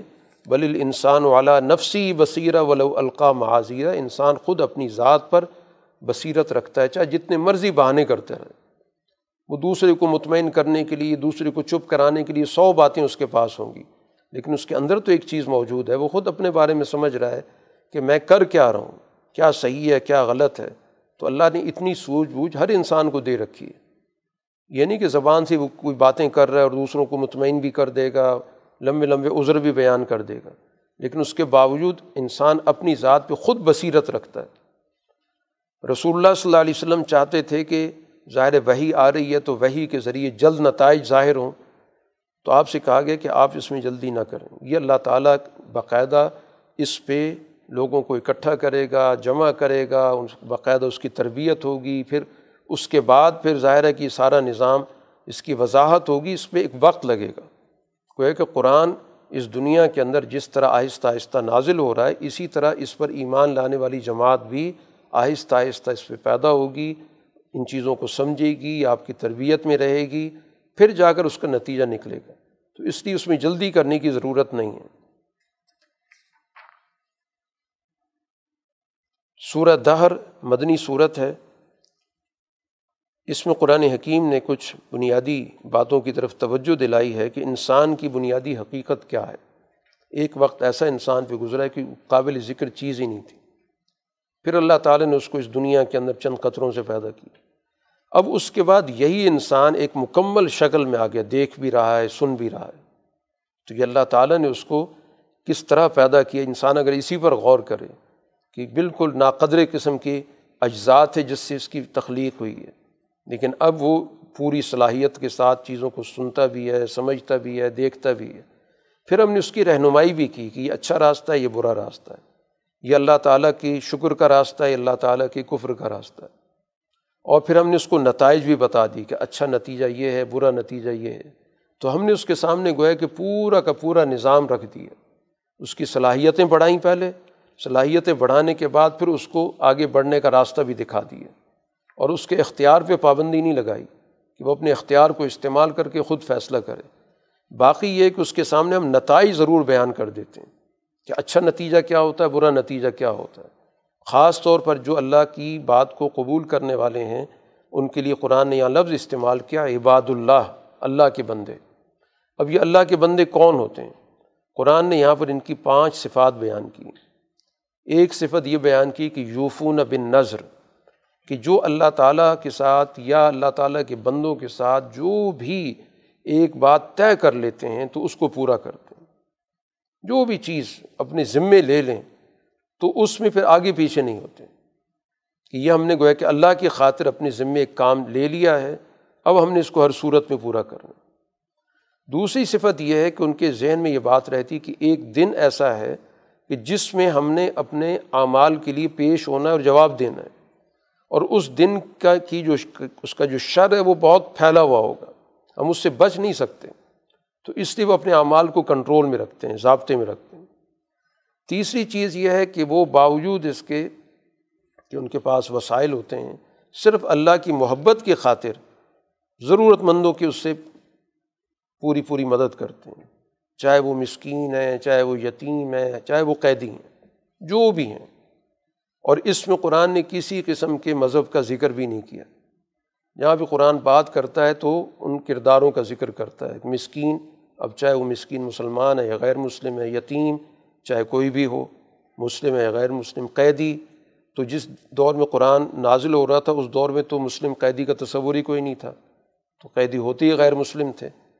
تو گویا اللہ کی محبت کی خاطر وہ اس طرح کے کمزور لوگوں کی جو بھی ضروریاتی زندگی پوری کرتے ہیں۔ اور پھر اس کے بعد ان کے ذہن میں ایک بات بڑی واضح ہوتی ہے کہ ہم صرف اللہ کی رضا کی خاطر تمہاری ضروریات پوری کر رہے ہیں، نہ تمہیں سے ہمیں کوئی بدلہ چاہیے، نہ تم سے ہم کوئی شکریہ کے الفاظ بھی سننا چاہتے ہیں۔ گویا ان کے ذہنوں کے اندر اتنی پاکیزگی ہوتی ہے کہ معاوضے کا کسی درجے میں کوئی تصور نہیں ہوتا۔ ورنہ دنیا کے اندر کسی نہ کسی خرچ کرنے کا مقصد یہ ہوتا ہے، میں آج خرچ کر رہا ہوں تو کل ہی کام آئے گا۔ لیکن ان کے ذہن میں اس طرح کا کوئی تصور نہیں کہ ہم نے ان سے کوئی کام لینا ہے، کوئی بدلہ ان سے کل چاہیے ہوگا، یا کم سے کم یہ زبان سے ہم کہیں گے بہت شکریہ اور ان کے ذہنوں کے اندر ہمارا ایک اچھا تأثر پیدا ہو جائے گا۔ اس طرح کی کوئی چیز ذہن میں نہیں ہوتی۔ وہ کہتے ہیں ہمیں تو اللہ سے محبت ہے۔ ہم اللہ کی محبت کے خاطر اس کے انسانوں کے ساتھ یہ حسن سلوک کر رہے ہیں۔ اور اسی طرح ان کی ایک اور صفت قرآن نے بتائی کہ انا نقاف مر رب بنا یومن ابوسن کم تریرا کہ ہم اپنے رب سے اس دن کا ڈر لگتا ہے کہ جس دن ہر چیز گویا کہ منہ چڑھائے ہوئے ہوگی۔ وہاں پر کوئی خوشگوار نوعیت نہیں ہوگی، بڑی سختی ہوگی۔ ظاہر و فرشتے جو حساب کتاب کرنے والے ہوں گے تو انتہائی تنخو قسم کے ہوں گے۔ وہاں پر تو ایک ایک چیز کا حساب دینا پڑے گا، جرا ہوگی، پوچھا جائے گا۔ تو ہمیں تو اس دن کا خوف آتا ہے۔ یہ ہیں عباد اللہ جو اللہ کے بندے جن کو کہا گیا۔ قرآن کہتا ہے اللہ تعالیٰ ان کو اس دن کے شر سے بچا لے گا۔ کیونکہ انہیں جو ڈرنا تھا وہ دنیا کے اندر ہی ڈر لیا انہوں نے۔ اب اس دن کا کوئی خوف نہیں ہوگا۔ بلکہ ولقاہم نظرتم و سرورہ اللہ تعالیٰ بڑے خوشگوار انداز سے اور بڑی ہی خندہ پیشانی جس کو کہا جاتا ہے، اس طرح گویا کہ وہاں ان کا استقبال ہوگا۔ اور وجہ ہم بیما صبر ہو اصل میں دنیا کے اندر ثابت قدم رہے۔ صبر سے کام لیا، مشکلات کو خندہ پیشانی سے برداشت کیا اور کسی طور پر وہاں پر ڈگمگائے نہیں، اس لیے اللہ تعالیٰ نے ان کو بہت شاندار قسم کا بدل دیا جنت کی صورت میں، ریشم کی صورت میں اور اسی طرح مختلف تختوں پر تکیے لگائے بیٹھے ہوں گے، مختلف قسم کے ان کو مشروبات دیے جائیں گے۔ رسول اللہ صلی اللہ علیہ وسلم سے کہا جا رہا ہے کہ ہم قرآن آپ پر آہستہ آہستہ نازل کر رہے ہیں۔ اب آپ کا کام کیا ہے؟ قرآن نے یہاں پر آپ سے پانچ باتیں کی ہیں کہ فصب الحکم ربک۔ ایک تو آپ ثابت قدم رہیں، اس پہ جم جائیں۔ ولا تو ہم آسمن او کفورا۔ کسی بھی بد اخلاق کی بات اور کسی بھی قانون توڑنے والی کی بات نہیں ماننی۔ جو بھی سوسائٹی کے اندر ہی بڑے بڑے کردار اس وقت سرداروں کی شکل میں موجود ہیں، جو حد درجہ بد اخلاق ہیں سارے قانون توڑنے والے ہیں، فطرت کی ہر چیز کے مخالف ہیں، ان کی کسی کی بات نہیں مانی، اطاعت ان کی نہیں ہو سکتی۔ تیسری بات یہ وز کو رسم ربی کا بک رتم واسیلہ اپنے رب کا نام پکاریں۔ اللہ سے تعلق جو ہے وہ آپ کا مضبوط سے مضبوط تر ہو۔ وہ اللہ فسجد لہو و صب الن